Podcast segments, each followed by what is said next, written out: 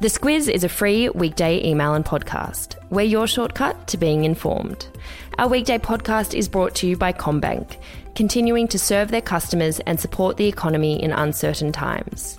To find out more about how you can count on CommBank, visit commbank.com.au forward slash coronavirus. Good morning, I'm Claire Kimball. And I'm Larissa Moore. It's Tuesday, the 24th of March. In your squiz today, Centrelink struggles to cope with Australians needing income support.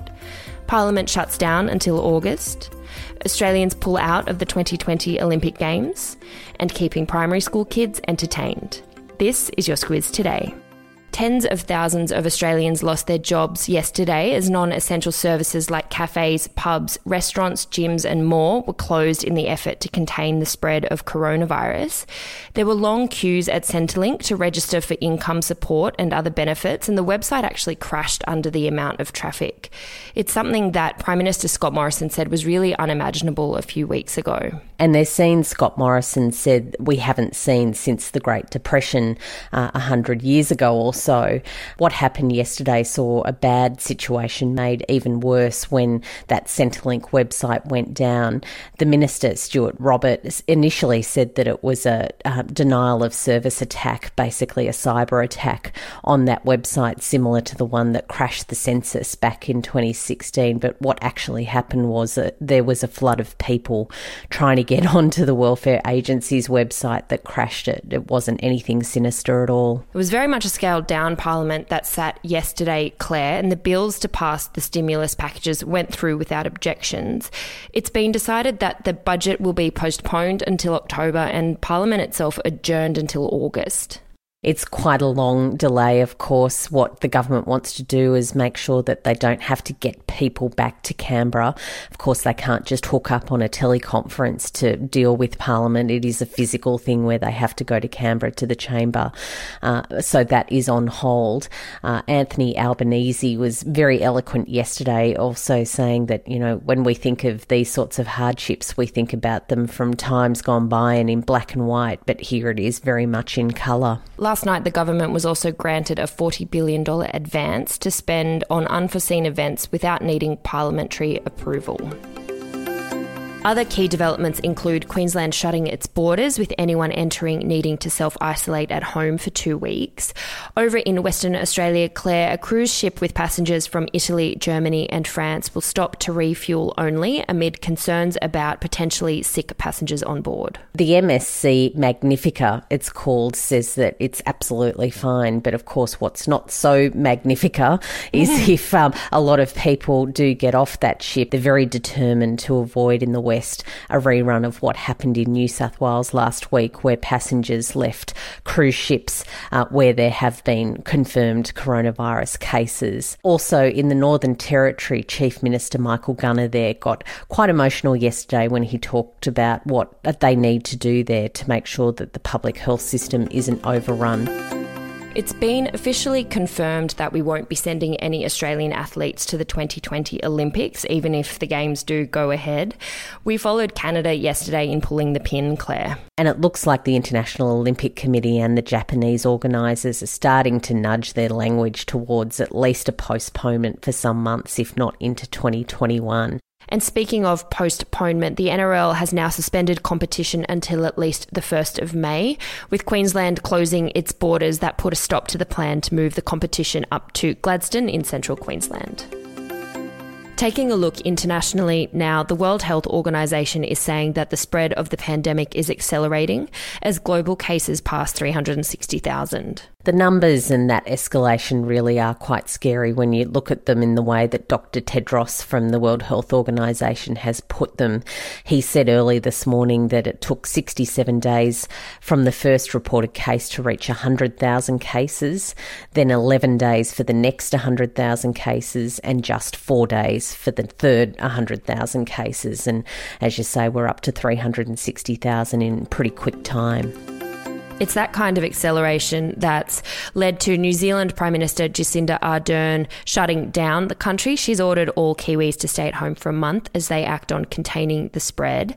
New York is shaping up to be a real epicenter of the outbreak, with the city now hosting 5% of global outbreaks. And over in Hong Kong, Claire, they are limiting the sale of alcohol as a step in preventing people becoming intimate. Yep, Carrie Lam, the Hong Kong administrator, says that people get intimate when they get drunk. So turning off the grog is what needs to be done. Hong Kong has also banned foreign tourists from entering Hong Kong from tomorrow. Over in Israel, they're trying to deal with the coronavirus in the middle of an unresolved election process.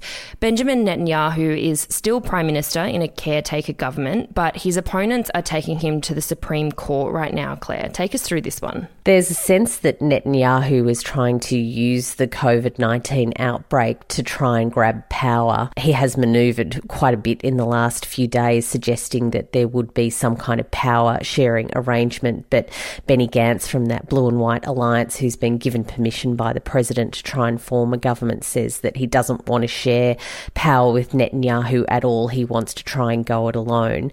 Also, Netanyahu has used emergency regulations to get through a number of laws to combat the virus uh, threat. That includes new powers to track citizens using cell phone data without any parliamentary oversight.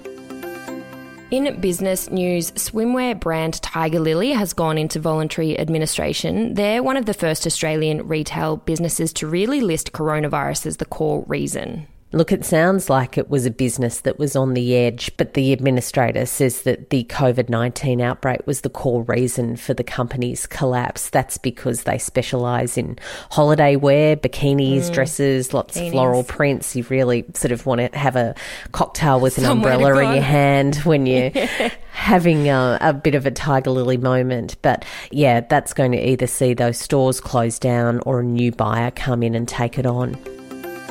As we're all shifting into this new reality, Claire, there's lots of great roundups and lists of things to do to help us all adjust to the new normal. You've been taking a look at one put together by the New York Times of the best specific podcast episodes to help pass the times. There's some really great suggestions in there. There is, and they're focused on happy podcasts. So yep. if you need to switch off a bit at some point today, it's a good list to have a look at and pick something out for yourself. I think I'm going to give Judge John Hodgman a go. It's where a, a bailiff settles low level and funny disputes between friends. It sounds like it'll be. I thought that one looked, yeah, pretty yeah. funny too. You've also included a great link to a Twitter thread from school principal Dale Pierce with tips for parents who have primary students at home. This was seriously some good info there. Look, amongst the women that we know, particularly in the press gallery of Canberra's Parliament House, that was being shared among them yesterday, and they're pretty smart women with not a lot of time on their hands. So if it's helpful to them, I think it'll be helpful to many. And our top tip, of course, is to have Squiz Kids play every morning. Absolutely. What a great time to play Squiz Kids. So, if you've got kids aged 8 to 12, we have a seven minute news bulletin that delivers the news in an age appropriate way with positivity and humour. Check Squiz Kids out in your podcasting app, but I'll put a link in your episode notes as well. Before we head off, Claire, what's the music lyric you've got stuck in your head today? Gone for an oldie but a goodie, with of course the speculation around the Olympic Games, whether it's on or off. I've gone for Backstreet Boys, quit playing games with my heart. yeah, oh, it would be heartbreaking after all that training to think it's all put off for another year, but. Must be devastating. Yeah, absolutely. There are links to all of the stories covered in today's podcast in the Squiz Today email if you want to read more or find out more details about anything that we've been talking about, including those podcast lists and those teacher recommendations. Have a good day, and we will talk to you tomorrow. The Squiz is a free weekday email and podcast. We're your shortcut to being informed. Sign up at thesquiz.com.au. We talk a lot about cybercrime and hacking because almost every day there seems to be some breaking news about another big data breach. But NordVPN can help protect you online kind of like a cyber bodyguard. It protects your personal and sensitive data while you're online to stop it from falling into the wrong hands. That way, you don't have to worry about keeping your identity and private data safe every time you log on. And even if you make a mistake and click on a dodgy link or open a suspicious email, NordVPN's threat protection will kick in and delete it before it makes a mess of your computer. To find out more and get a great discount, visit NordVPN vpn.com forward slash squiz today. you.